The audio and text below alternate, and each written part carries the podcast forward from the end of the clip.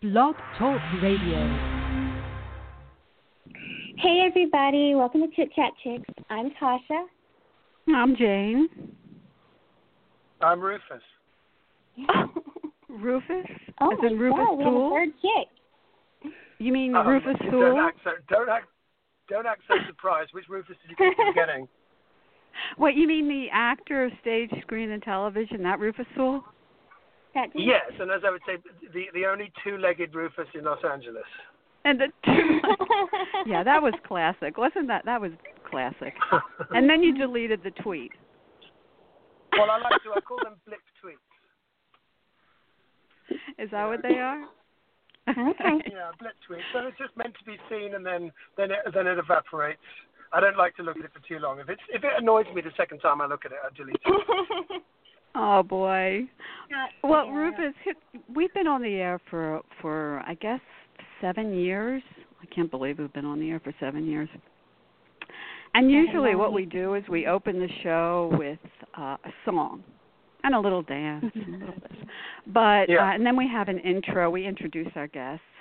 But you know, you've Uh-huh. been interviewed so many times, and you've been introduced so many times. Why don't you introduce yourself? Tell the listeners a little about yourself. Just tell Um, you know okay.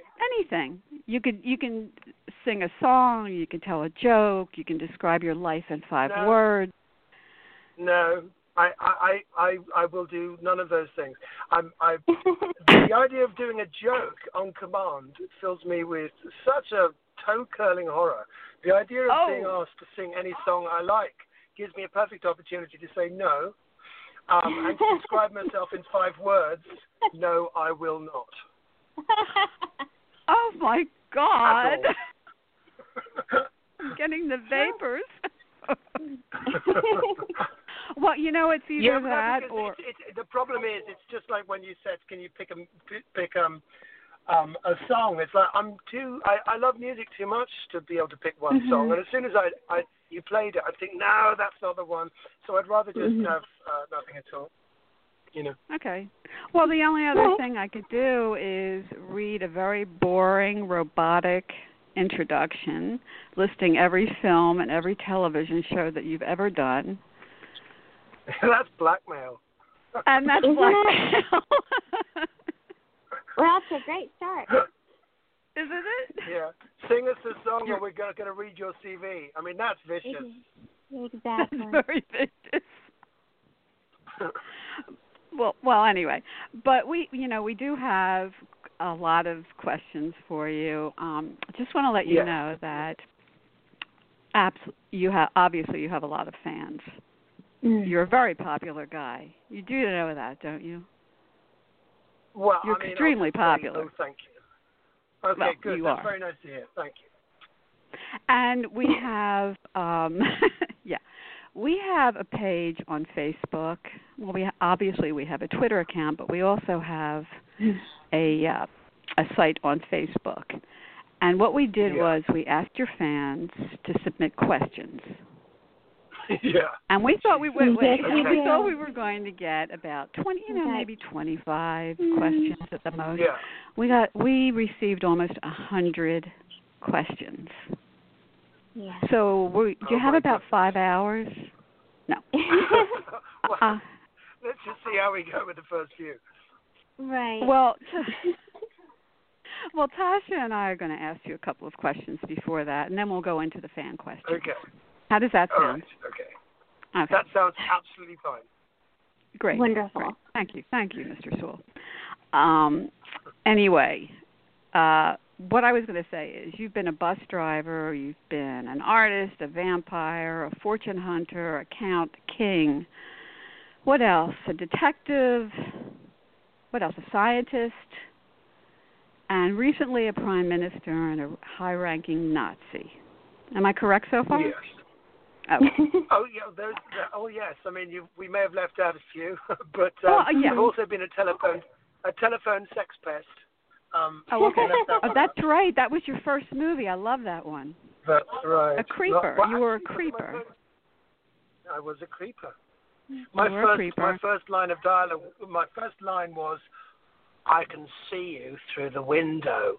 I remember that being my first line. Yeah, that's, Yes. Ooh. that's pretty Very creepy. sexy. Mhm. Mhm. Yeah.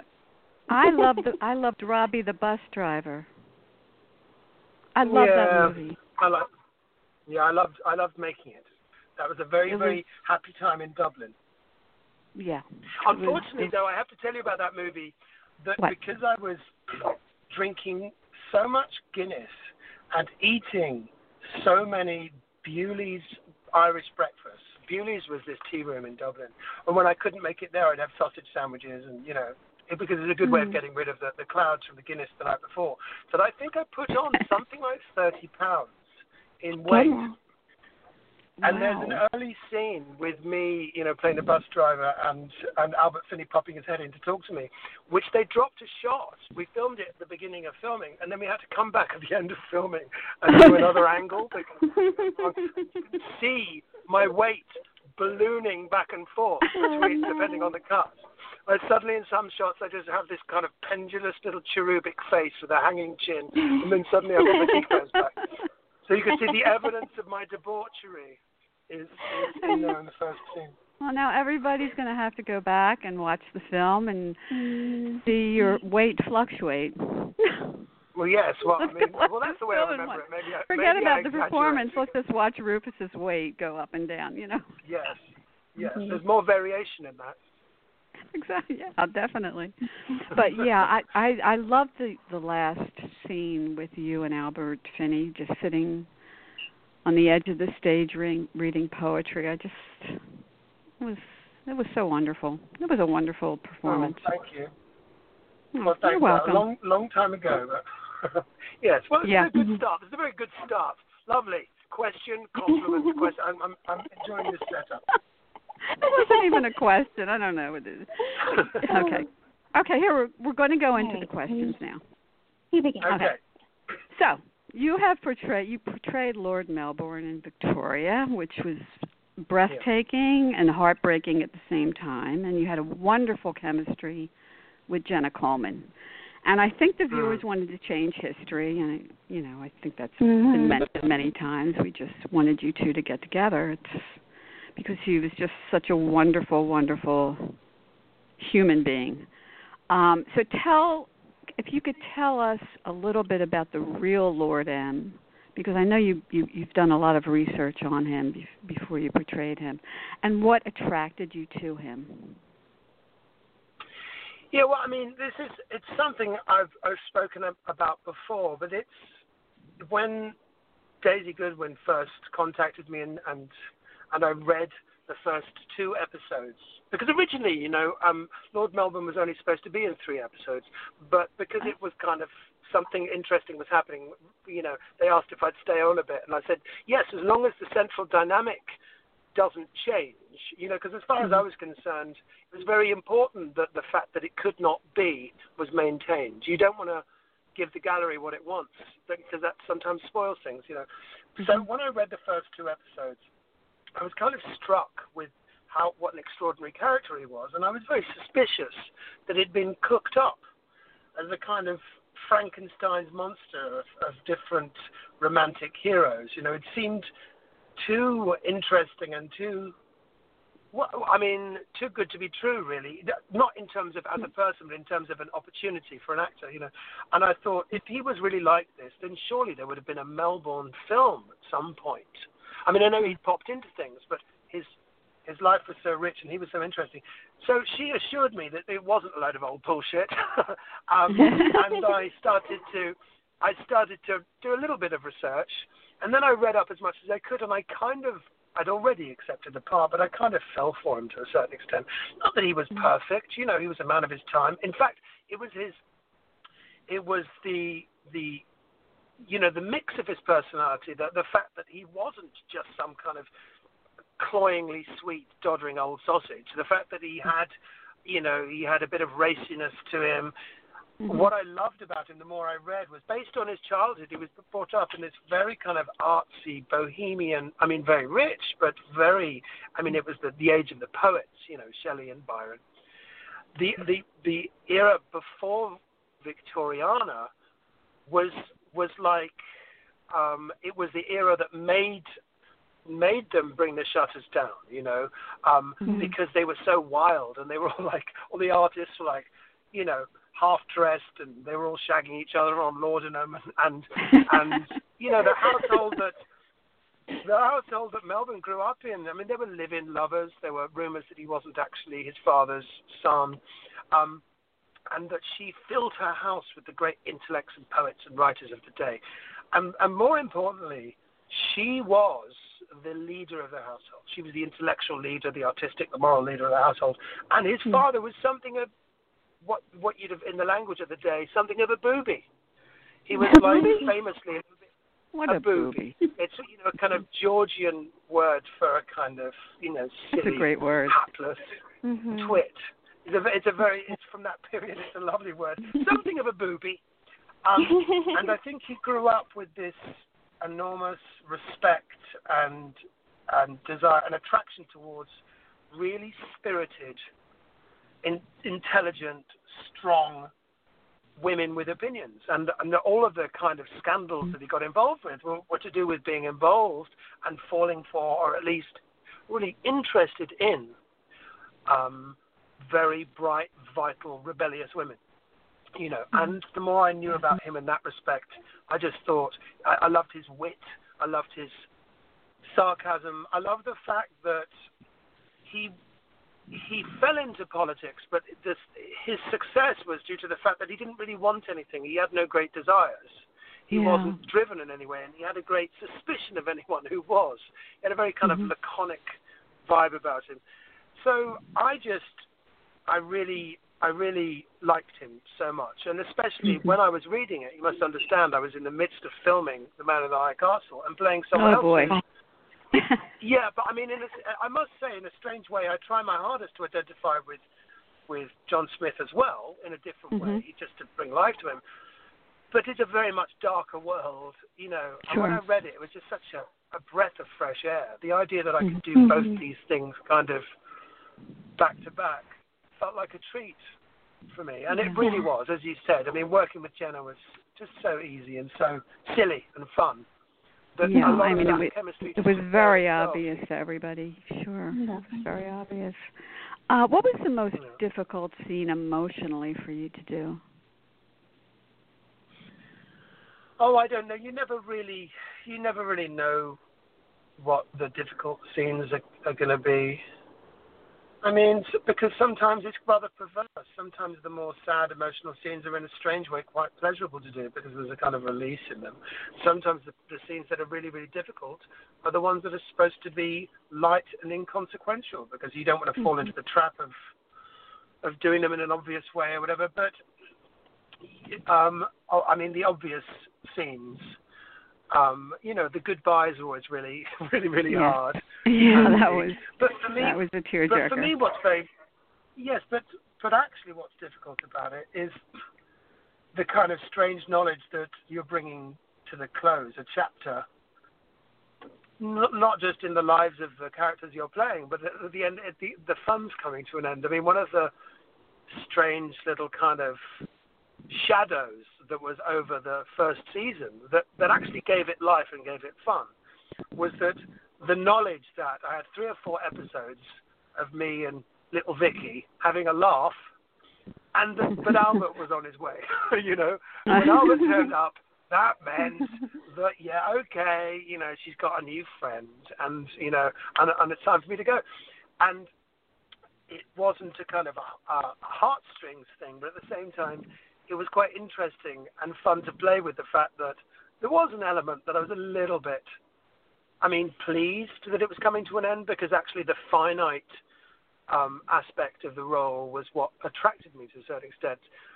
But I knew that if all went well, I'd be sad about finishing, you know, Right. and that was very much that was very much part of the deal when we were kind of doing those final scenes. It gives it a kind of Right.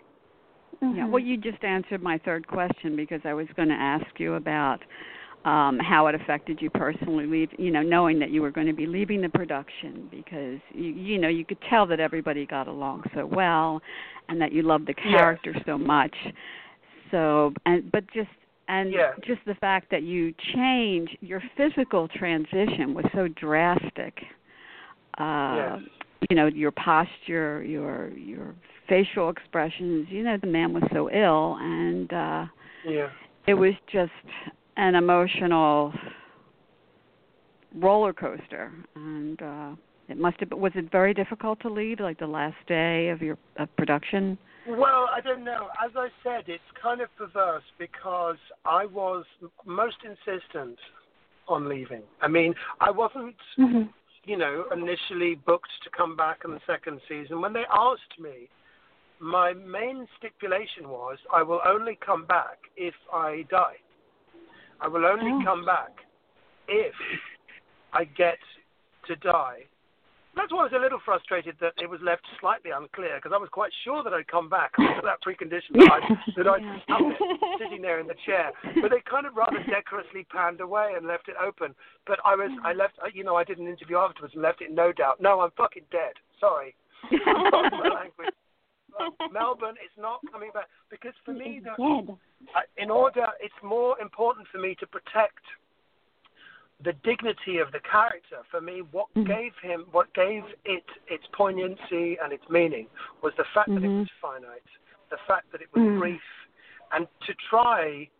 And and this was the problem. I was so delighted that the character and the the the the, the, the chemistry between the two characters was so popular and hit a nerve. But at the same time, I didn't want it to continue. Just you can't continue it without ruining it.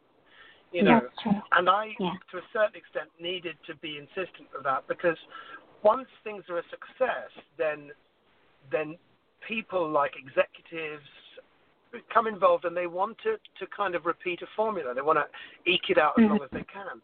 And really, Sure. sometimes as an actor, your only power is to is to stop that if you can. So I'm afraid Right. um, I was sad about it, but I but I pushed for it. You know, because I didn't want to be. As I've I've made the joke before. I didn't want to be to turn into some magic granny and be kind of shipped out for for every few episodes dispense kind of you go girl kind of advice because I could easily see that happening. I don't want to be wheeled mm-hmm. out in my in my bath chair to dispense marriage advice. I mean, once or twice is fine, but you know, I don't want that to be my my Christmas gig for the next five years. No, no, no, no, definitely Yeah. not. Um, let's talk a little bit about your character, John Smith, in The Man in High Castle. Um, what were your reasons for accepting the the role, and and how did you prepare for your performance? Well, I mean, interestingly enough, I, I was, as often happens, you know, waiting a long time, you know, trying to see how long my savings could last while I waited for something different to come along. Because it's really the only negotiating power I have is like how long, how how much can I kind of hibernate in terms of my lifestyle, so I have, so I can say no to, to jobs that don't please me, you know or, Right. or don't offer me anything new. So when I was first offered the Man in High Castle, my heart sank as I read the script, and I was offered it at the same time as another job, Killing Jesus, and they were effectively two baddies. And I thought, oh, for Christ's Right. sake, I wait this long, and really, Yeah. Um, but actually, I had a long time thinking about it, and and funnily enough, both of the the, um, the these offers were the same company. So I decided to, rather than complain about it, I would do both. And I would do the Man in the High Castle because I saw in this an opportunity through the medium of this, you know, ostensibly bad guy on paper Right. to really show more of what I wanted to kind of express than I Mhm. often get the chance with smaller, not quite so richly written good guys when they do come along. When often I'm a I'm a victim to people offering me thinly written, you know, guys that aren't bad guys because it feels different, and I end up working sometimes in environments that that aren't that good. Better to actually st- quit worrying about that. And I've changed my mind about whether I care whether something's period or whether it's described as a, you know, how it's described. I quite happily, to tell you the truth, do 10 period things in a row now, or 10 Mhm. um, antagonists in a row. The only important question is the quality of the writing. Because if the writing Right. is good, no two parts are the same, and I couldn't give a shit what anyone else thinks. I Right. Actually that with good writing there there is no black and white, so it doesn't matter. I don't. I'm no more interested Mhm. in playing good guys than I am bad guys. I just want to play Right. humans. So the the possibility once I found out more about John Smith that he wasn't as one dimensional as he seemed in the first episode. When I was Right. I mean, assured that that you get to see his family and that it, it's an opportunity Mhm. actually to play someone who, if history had gone another way, would be a completely different person.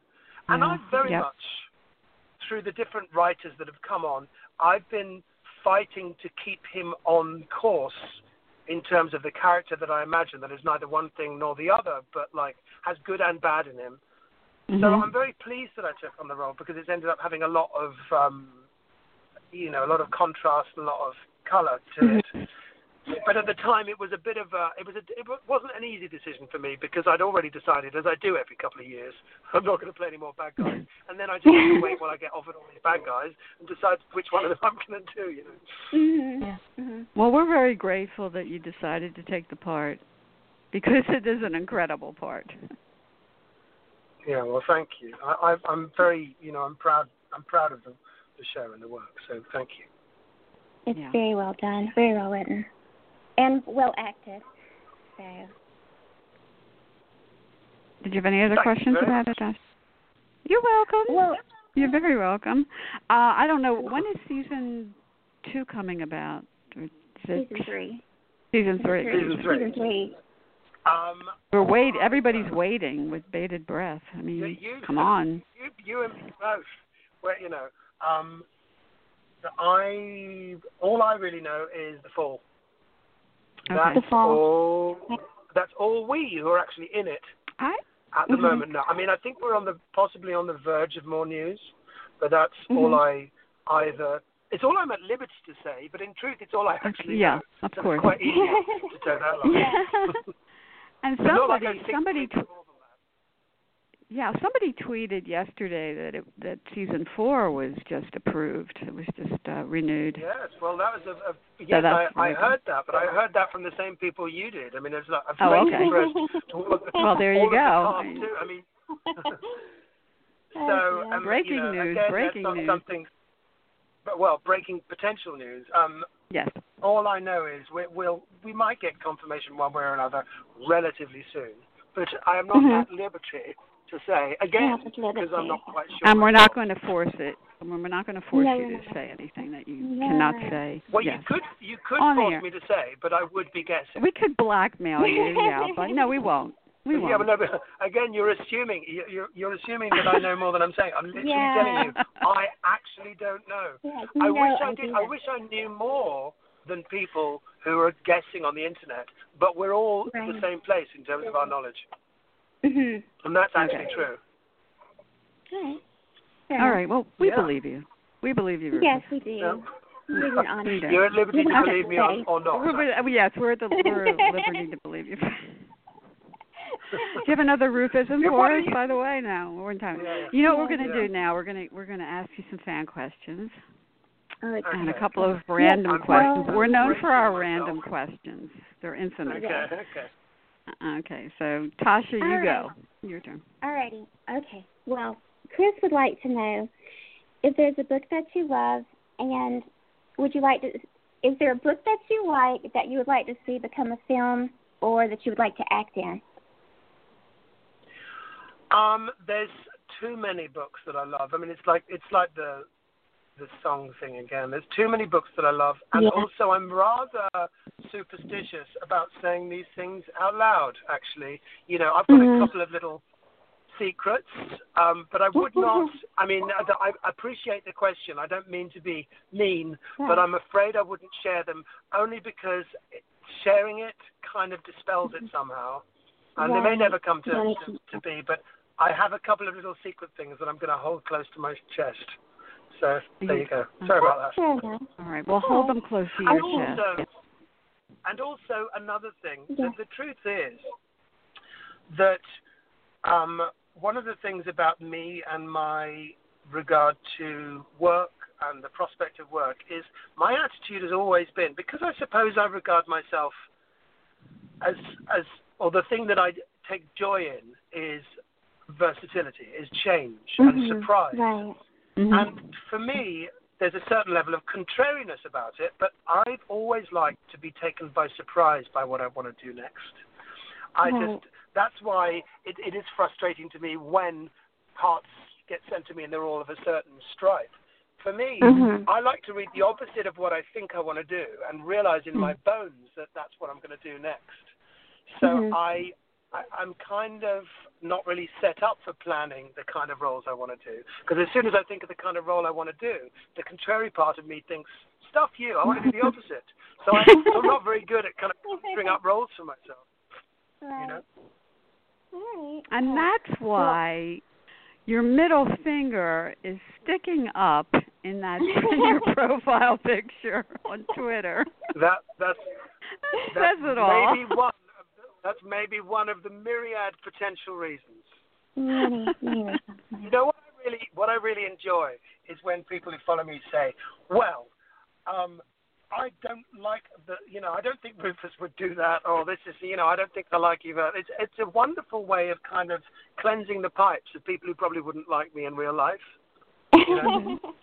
yeah. Well, I we get it. Suggest, yes, exactly. Uh, you know, I, I mean no offense, but those who are offended probably I'm not the one to follow. You know. Yeah. Yeah. Exactly. Yeah. Well, keep Okay, that well, finger let- up, Rufus. Yeah. Keep it up. Thank you. Proudly. Stirring words. Yeah. Proudly. Yes. Uh, All right. Roxanne wants to know if you could live the life of any character you've played for one week, which one would you choose and why? if I could live a life, what? Of of any character that you played for one week. Oh, oh goodness. Well, that's a. That's a well, good question, isn't okay. it? It's a good question, but it doesn't present me with many palatable answers. I have to say. Um, I mean- ah, Rufus. really. You Oh quite boy. Well, I mean, uh, that is a. con- I mean, that's, that's a, a stark way of looking back at my body of work. Yeah, looking back at my body of work. Which of these yeah. Do I, you know, I'm not really sure. I'm, I'd like to think I haven't played the character yet that I'd actually like to be. Right. Um, and also, that's like picking my um, favorite child, or at least saying which character most represents the life I would want to lead. I'm not sure. I mean, hmm th- when I'm having my most fun is when I'm being um, silliest. Actually, Right. when I'm most, I would say as an actor, when I'm most expressed is when I'm being silly. Really. Um, right. so minus the violent urges and the um, alcoholism, the extreme, um, you know, like Right. then then Petruchio in, in Taming of the Shrew, just because I like the gear and I like Mm. his moped, and um, I rather like the eyeliner. So you know, but maybe maybe the odd afternoon, but the Uh-huh. sober version. Well, I think I think we've just adopted you because there's an art form in being silly. A lot of people can be funny, but not Mhm. everybody can be silly. yes, yes. And we lo- Well, yeah, uh, you know, it's silly. it- yeah. Yeah, silly's our thing. Kind of our. So you've Uh, just been good. adopted by the to hear it. chick. Yes, Yeah, that's why we've gravitated toward each other. My silliness is Yeah. not a choice, unfortunately. No, it isn't. it's genetic. This is- Genetic, indeed. Indeed. Okay, all right. Well, here's one of our random questions for you, and it's kind of silly, and it's one that I actually asked Michael Rooker, who I'm not sure if you're familiar with him or not. He's kind of like this big guy, you know, macho man. And uh, so, who's your favorite Disney princess? Oh well, I mean, whoa. Um, this is a, this is a very apt question because I have a four four year old girl, so I live Oh, in Disney lovely. Princess World. Aw, That I, Aw. um, that's an aw I'm not moment.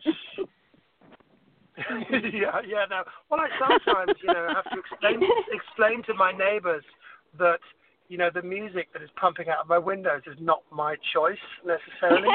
you know, because I do I get can some show you the world. come downstairs. And Yeah. yes, exactly. No, I I don't think I could choose a Let it go. particular um, I, I, I don't think I could choose a particular one that represents me in my completeness because I think Mhm. you know I have a different princess for every mood. Thank you very much for asking.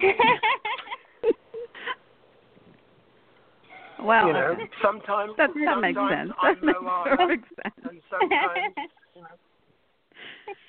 In um, Rufus so, world. but suffice, it, Yeah. suffice it to say, my, to suffice it to say, my life is is not uninhabited by princesses. It's slightly there's a surfeit of princesses in my life, as of yet, as, uh, as at the moment. Yeah. okay. All right. Okay. Fair enough. All right. Uh, we have a question here from uh, Chelah Horsdal. Do you know? uh, what's the most ama- uh, fascinating thing you have learned recently?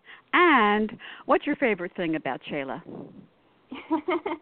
My favorite thing about Chelah is that she is completely wonderful.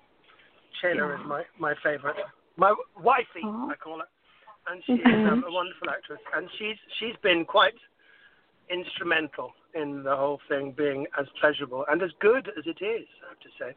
Mm-hmm. So Chelah, thank you for being lovely. What's the um what's the most The uh, the thing I've first question was, what's the most fascinating thing you have learned recently? Oh my God, Chelah. Um, Chelah. There's an opportunity to come up with something completely unfascinating. I don't, but I don't, not sure I've learned anything particularly fascinating recently that is not. Mhm. Um, I have learned that.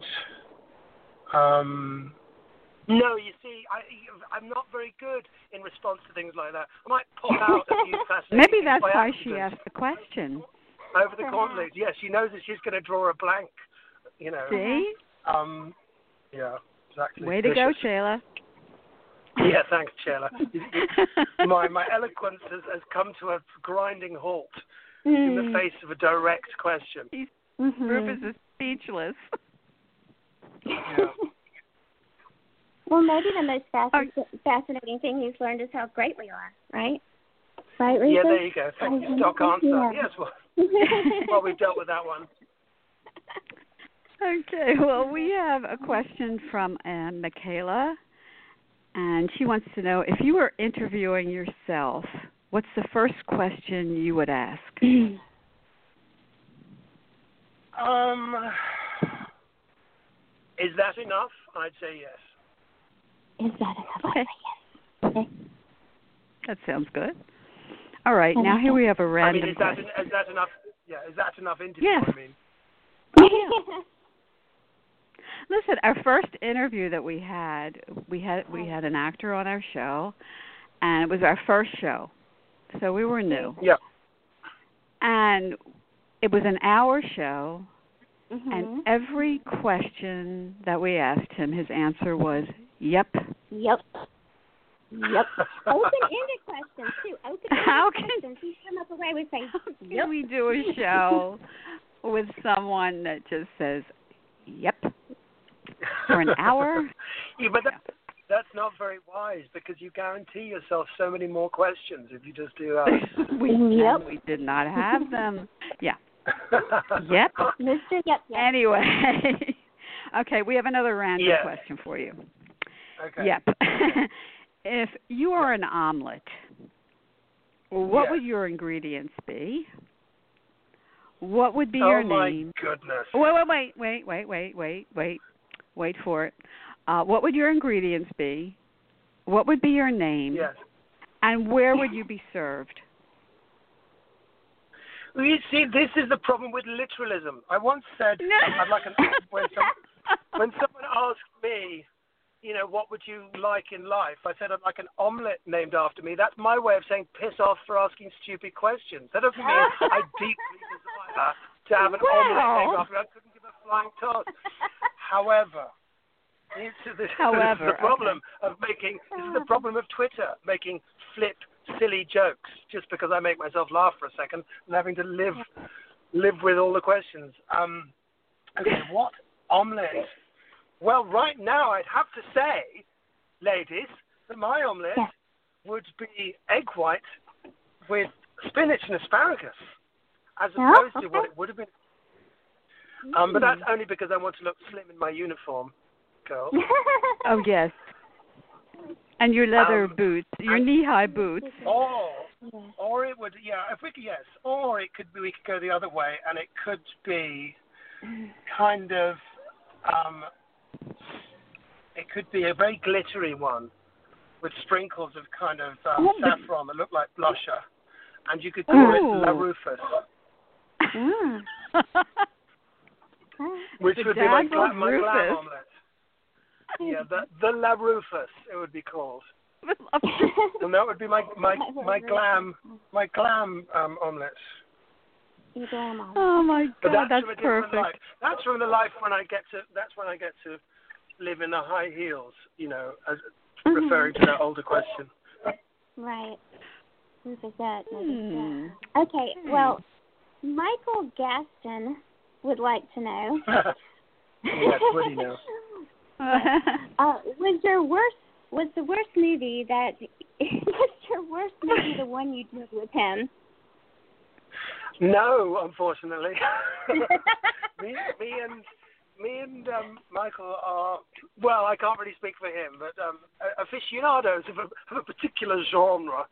Um, Right. Was that, um, that is there? Uh, yeah, we did a movie together called Bless the Child.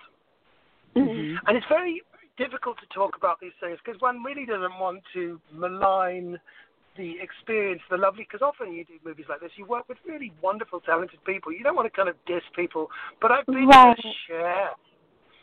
But the thing, the thing is, you know, I've been in a couple. There's a movie called Extreme Ops, which I did, Mhm. and again, you know, working with really, really talented people, and I did it like a like a fool. You know, I've never done when people say, "Oh, at least you get the paycheck." Whenever I've done these films that have turned out not good, it's never been for the paycheck. It's, it's worse. It's been because I thought they'd be good. it's more embarrassing because actually I, I'm quite. I'm at my peace with failure. I mean, I have to be, but I'm at my peace with failure because I think that is a natural product of sticking your neck out sometimes.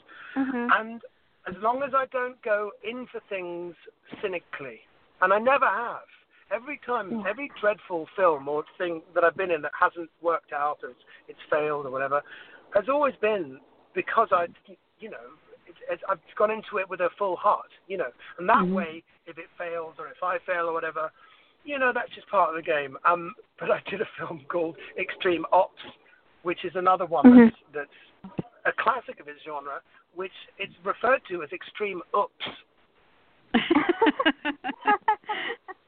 Affectionately I mean, by people, by people who haven't even seen it. Uh-huh. Oh dear. And you know, but again, as I said, that for me, I mean, it's not, you know, it's just slightly, you know, silly. But um, but everyone, there's really talented people involved, and everyone doing their best. It just that's the way. And and for me, I wanted to do that because, and as I said, I'm sometimes vulnerable in this way, or was at a certain point. Someone offered me a role where I wasn't playing a snickering villain on a horse, and I thought this is a chance to do something else. And Indeed, it was, and I wasn't, you know, ashamed of my work in it. But it's not, you know, I've kind of changed in policy now that basically I try to protect myself from from bad work by being happy with my life. So I'm not trying Yeah. to prove some point to an imagined audience or to myself or whatever. I just think, Right. fuck 'em really. That Right. I'm happy to not work until something comes up. But I've decided now that the thing that comes up that I might do next doesn't have to correspond with anything that I've said that I want to do. If Mhm. it's quite possible the next part I fall in love with after this conversation could be a snickering villain on a horse. It could be. I don't Or- know. If it's or it if could it's be a well Disney. written, It could be a Disney movie. yeah. I, Be a I Disney wish no, but that that would never be a joke for me. I'd have done a Disney movie at any time. You know the idea. Um, yeah, I, I'm I'm not sneering about stuff like that at all. No. But Mm. but just but exactly. So as far as I'm concerned now, you know, I don't care if I I do ten period dramas playing a count in a row, as long as Mhm. the writing's good. Then the aspect Quality. the idea of it being similar to anything I've done before is taken care of because good writing does not ape other good writing. You know. That's Right. true. That's very true. Good for well, you. Renata, Renata would like to know if you could tell us a little bit about your new project, Judy. Yes. Hello, Renata. Um, Judy is a really, really wonderful script, um, and um, I. This is something that I, you know, I, I jumped at, but it's not a huge part, you know. And I think for me, actually, I have to say, when I'm reading a script, I mean, if it's already an offer and the part turns out to be a huge, wonderful part, then I'm nothing but thrilled. If the part and whether I'm going to do it or not is in contention, if that's not in my hands, if I'm reading a great script and on page one the part appears, and on page ten he's still a great part and he's not dead, my heart sinks because mm. the hmm. chances of me actually getting the role when it's that big a role and that good a role and that you know it becomes more difficult. I mean, it's it's always possible, but you know it becomes more of a um, more of a, a struggle. If a part like this one in Judy is just small enough that it's not too attractive to like to people who are more bankable, then I'm delighted. And it's mm-hmm. only a, a, a, few scenes, but the mm-hmm. script is so. It's one of the best scripts I've read in years.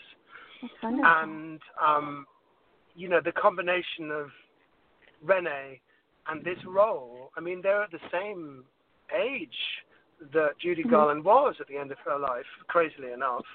Wow. And I just think it's an incredible fit somehow mm-hmm. for her. And I'm just, I've always been, always been, obviously, an enormous fan of hers. So to Wonderful. go and do just a few days on it with Rupert Goold, who's a wonderful director, who I've never worked with before, he's a theatre director, who suggested me, offered it to me, so I didn't mm-hmm. have the chance to blow it, so I could just. Yeah. um, in terms of uh, you know, it's a very different kind of role. They could have easily cast someone else. Physically, it's very different. I look very different and it was an absolute joy to just go in and do these very well written scenes mm-hmm. and just go in guerrilla style and just shoot these few scenes and then leave it was a great pleasure. I, I wish my yeah. um, I wish it was always like that. You know. Yeah. yeah. Yeah. Well, we you know when it, do you have any idea when it's going to be released? No, no, I don't. Um, okay. I mean, you know, I've made this joke before, but producers, I've discovered this through The Man in the High Castle to be even more true than I suspected, that producers tend to talk to actors the way divorcing parents talk to toddlers. oh dear. So all, all I know is that um, everyone, you know, loves each other and it's all fine and you know, Man in the High Castle. we just we get the information that just keeps us happy. Yeah. But I, I, would imagine somewhere towards the end of the year, but but who knows? And I, I haven't seen any of it. My fingers are crossed, obviously. Yeah. All right. Well, I, I have a random question for you. Um, I'm a poet, so I'm, I love to write. And so, could you recite just a few lines from your favorite poem? Um. I don't know. My favorite poem. I've never decided what my favorite poem was, so that's a big one. Um, I'll give you a little bit of a poem that I used to do as um, and I, and I always loved it. It was when I was doing because we were talking about man in the high castle. That whenever I, whenever my accent slipped, I had a little bit of the Ballad of Reading Gaol that I would do, mm-hmm. as just as an accent reminder, and it's always always stuck in my head. So this isn't a favorite, obviously it's an incredible poem, but, but it's how I would how I would stay in character, even, even though this wasn't the character for Robbie in Man mm-hmm. Castle. So it's um, like two doomed ships that pass in storm, we had crossed each other's way, but we made no sign, we said no word, we had no word to say. For we did not meet in the holy night but in the shameful day. A prison wall was round us both, two outcast men we were. The world had thrust us from its heart, and God from out his care. And the iron gin that waits for sin had caught us in its snare. There you go. Wow. Uh, bravo. Bravo. bravo. bravo, battissimo. Okay, we have a question from an Adrian Schiller. you, you tiki, you tiki vomit. we are, aren't we? Okay. He wants to know uh, what mascara do you prefer, and who is your favorite Oh. designer in evening wear? But similar, similar to the question about It songs, was what- the glitter. The, the fact that I would be forced, the fact that I would be forced to pick one mascara is cruelty of the highest order, Adrian. You naughty boy. You know that I pride myself on my. But um, you know, um, I, I I used to nick mascara out of my mum's bag in the 80s. That's the way I used to do it. And I'd like to think that, that come the time, there'd be a handbag for me to pilfer that would take care of which mascara Lovely. to use. Lovely. Um, and And your favorite evening- designer, your your favorite designer in evening wear. Evening wear. Yeah. Um, It's I important. the best answer to Adrian, the best answer to Adrian on that score, score is uh, piss off, Adrian. and he said that you would enjoy this question. Yes, I think that's what he means. That's exactly what he meant, of course. Right. Oh God! All right, we're going to go Wait, on to the next question. I'll leave it at this. I'll leave it at this. As long as it's a shimmering organza, everything is well. Oh, yes. Perfect taste. Wonderful. Okay, okay. Christine, Christine wants to know. Um, Yeah. Uh, you wait a minute. You have said. Oh, okay. You have said that you like to do comedy. Uh, who are your favorite comedy heroes, and what makes you laugh out loud? Well, when I talk about comedy, I don't mean comedians. Um, you know, Okay. I uh, when I say I like to do comedy, I just mean I like to do uh, character comedy, and, and you know, my my comedy heroes. I again too many, but I grew up absolutely adoring Peter Sellers. Mm. In fact, the Goons. I mean, I, I loved because Peter Sellers is a genius actor um, and a chameleon. So, in many for, for many different reasons, Peter Sellers I grew up absolutely adoring. I used to love the Pink Panther and Yeah. and any anything he did actually. But I also liked Spike Milligan. I don't know if you knew who he was, but he was also one of the goons, but Oh. unbelievably zany and crazy. And my, my humor growing up was very much. I mean, I know he's very big here. They're, they're very big here. Monty Python um, Mhm. was a huge influence on on my my humor. So I suppose that kind of silliness, but it's very it's you know, and but not just me, but all my friends. That's what we grew up with. But when it mm-hmm. comes to acting and, and the kind of comedy that it's not that I like to do comedy. I do. I, I like to do all of it, but I, I've always known that the thing that comes easiest to me is comedy. You know, with- Right. with a certain lightness. And when I was at drama school, my fear was that's what I'd get stuck in. I mean, you know, how ironic that it ended up being the other way around. But I Right. quite, in the end, it's quite good because it means that when I do funny stuff, people are taken by surprise. But in fact, that's Right, when. I'm most comfortable. Mhm. Okay. All right. Next question is from Rosella. Uh, do you prefer playing on stage or on set? Actually, there isn't a simple answer to this. I mean, if there is an answer, it's that I would say ultimately, at the moment, I prefer playing on stage, but that's not for the reasons that you would expect. I prefer playing on stage generally because when I'm on stage, I'm playing great roles. Mm-hmm. Mhm. Um, so I think my car. I mean, it, you know, it's not like I'm offered great roles on stage all the time. I mean, I haven't done a play for a while because I haven't been offered a- a role that was, you know, exciting. And if I, if I was, I I would do it because, you know, it's very. I, I, it's something I love doing, but I, I hope that I never have to make a choice as to which I prefer. But generally, with my film work, there's an enormous amount of compromise involved in terms Mhm. of okay, I've read the script. There's obviously one fantastic part that's cast. There's another great part that's cast, and then there's the Mm. part that they're offering me. Can I read this again until I think it's great? And if I can, you know, I'll, I'll definitely consider it. What happens to me sometimes is I'll get sent a play and I'll read a great part, and it's the one I'm being offered, which is wonderful. Mm. Um, Right. So I would say at the moment, still, um, theatre is my favourite, and I obviously I love being on a stage, but I also Mhm. because I like doing things in front of an audience and having that control, but I also really, really enjoy the magic of doing something just once in a way that that you can never quite repeat, that is captured forever.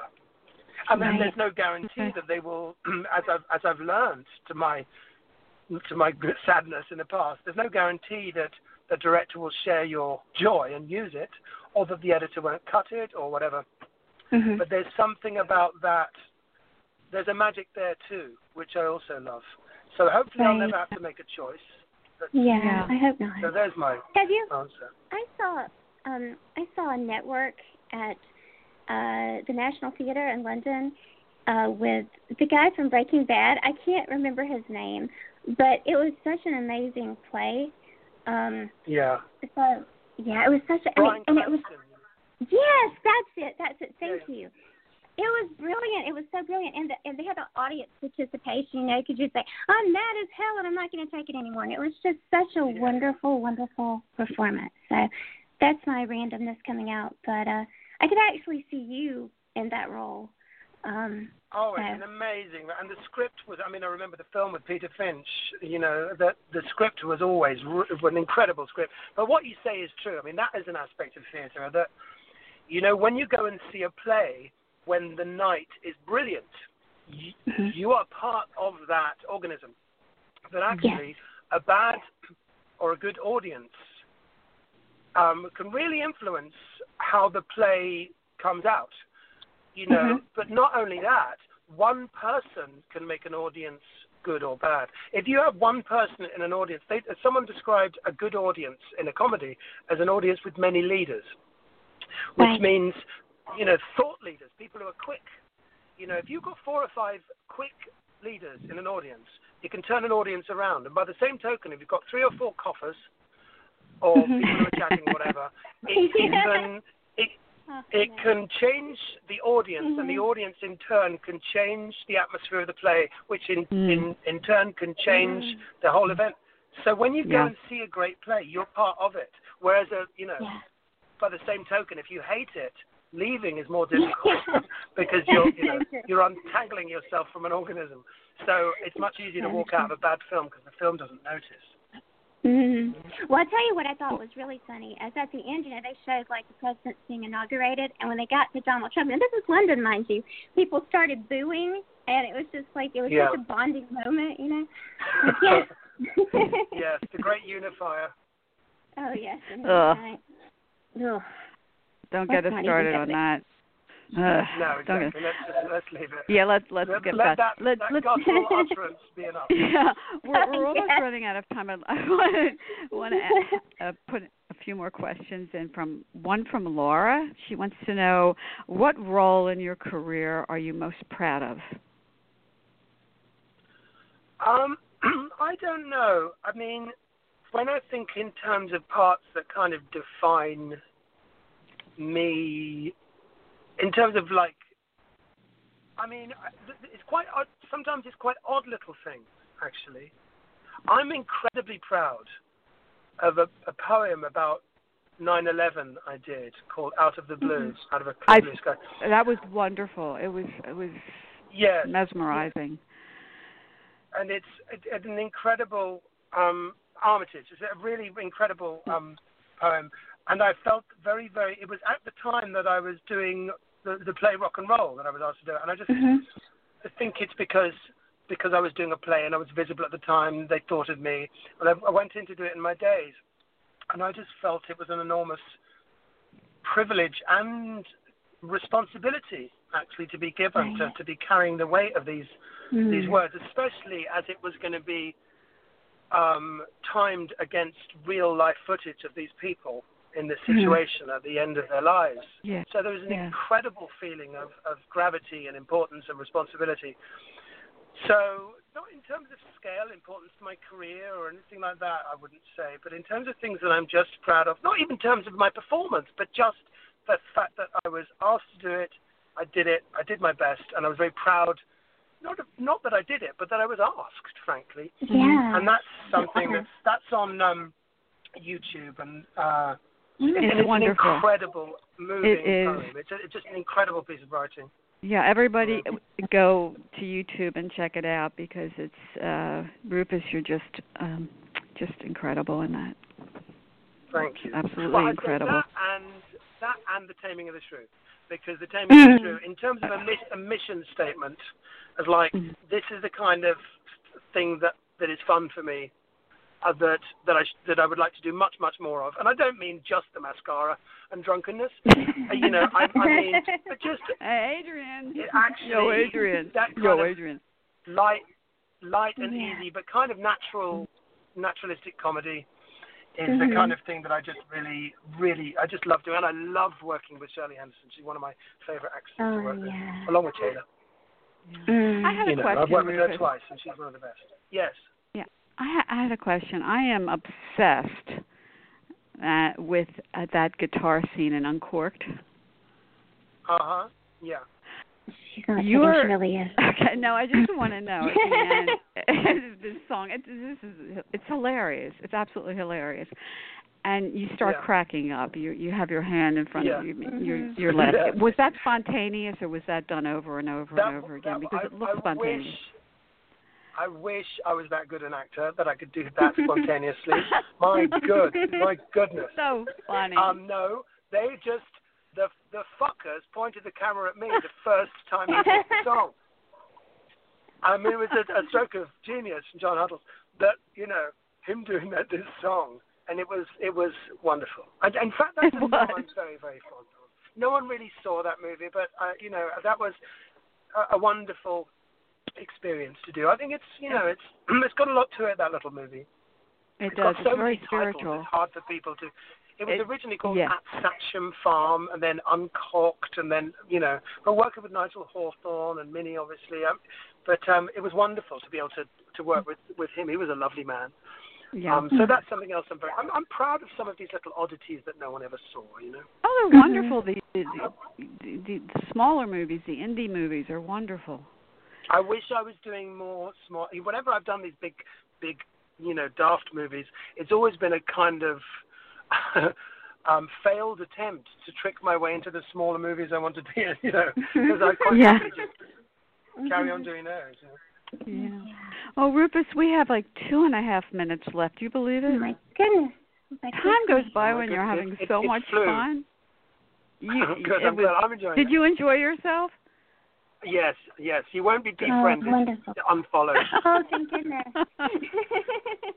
and maybe you'll come back one of these days. Maybe. Maybe, maybe. Yeah. That would be great. I would like But, you to know, we come back want- and talk about poetry and writing. That would be that would be that would be like a dream. So Well, yeah, I mean, if it was exactly, and I'm very, you know, I, I remember just in an early interview many years ago being asked who my favorite actors were, and I went on a blank and I named an actor mm-hmm. who I quite liked, but you know, I mean, I don't, Yeah. I didn't want to be obvious, so I named someone not off the top off the top of my head, and then that that name was attached to me. Oh, he's a big fan of blah blah blah blah blah. I just thought I never ever want to do that again.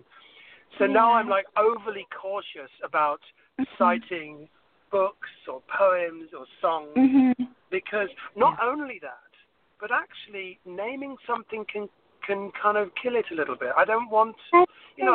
I, I remember once describing my perfect day because it was just what I was thinking off the top of my head at that given time. But it, I don't want to be Mhm. held to it. You know what I mean? The next day I probably changed my mind. You know? Right. Right. Well, we are out of time, Rufus. We just want to thank all your fan sites, Thanks so much. the Rufus yeah, Rufus great. Sewell Club, Rufus They Sewell love Source. Daily Appreciation fan page and fan site. You you guys are fantastic. Thank you, everyone. And can I And you're also apologize- fantastic. Thank you. Can I apologize for my for, for the, my grumpily not answering certain questions? I try to make up for it being Oh. jolly immediately. No, No, you were we loved it. lovely. It's great. You're a delight. Yeah. Yeah. You were very you, I think. I I don't know Yeah. you very well, but yeah, you were great. It's not clever of me? You're yes, extremely I'm, clever. I'm glad that you're And good silly. being yourself. That's great. Yeah. It's lovely. Okay, my dear. right. Well, it's been a great Thanks so pleasure. much, Lovely Ruth. talking to you. Okay. Oh, thank Take you care. so much. Okay. Bye, bye bye. What a sweet, what a sweetheart. I took I, seconds I don't until have to appreciate being called a sweetheart. What a what a manly, masculine, rugged. He's wonderful fantastic, guy. and we are out of time, guys. Thanks for everything. Bye, everyone.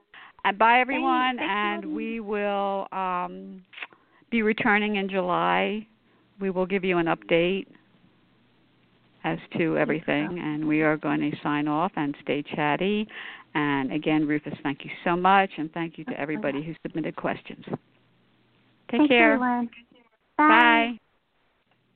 There's a time and a place for black and white, like when you're learning to play piano, or when you want a big two toned cookie, or when shopping for a pet zebra. But if you want to attract customers, there's no room for black and white. So go to Staples. Staples specializes in bold, hard to miss color printing. And now at Staples, get 20% back in rewards on color printing, from banners to brochures and copies to presentations. Print more color, save more money at Staples. In store only. Ends 11 18 Restrictions apply. See store associate or staples.com slash 20 back for details.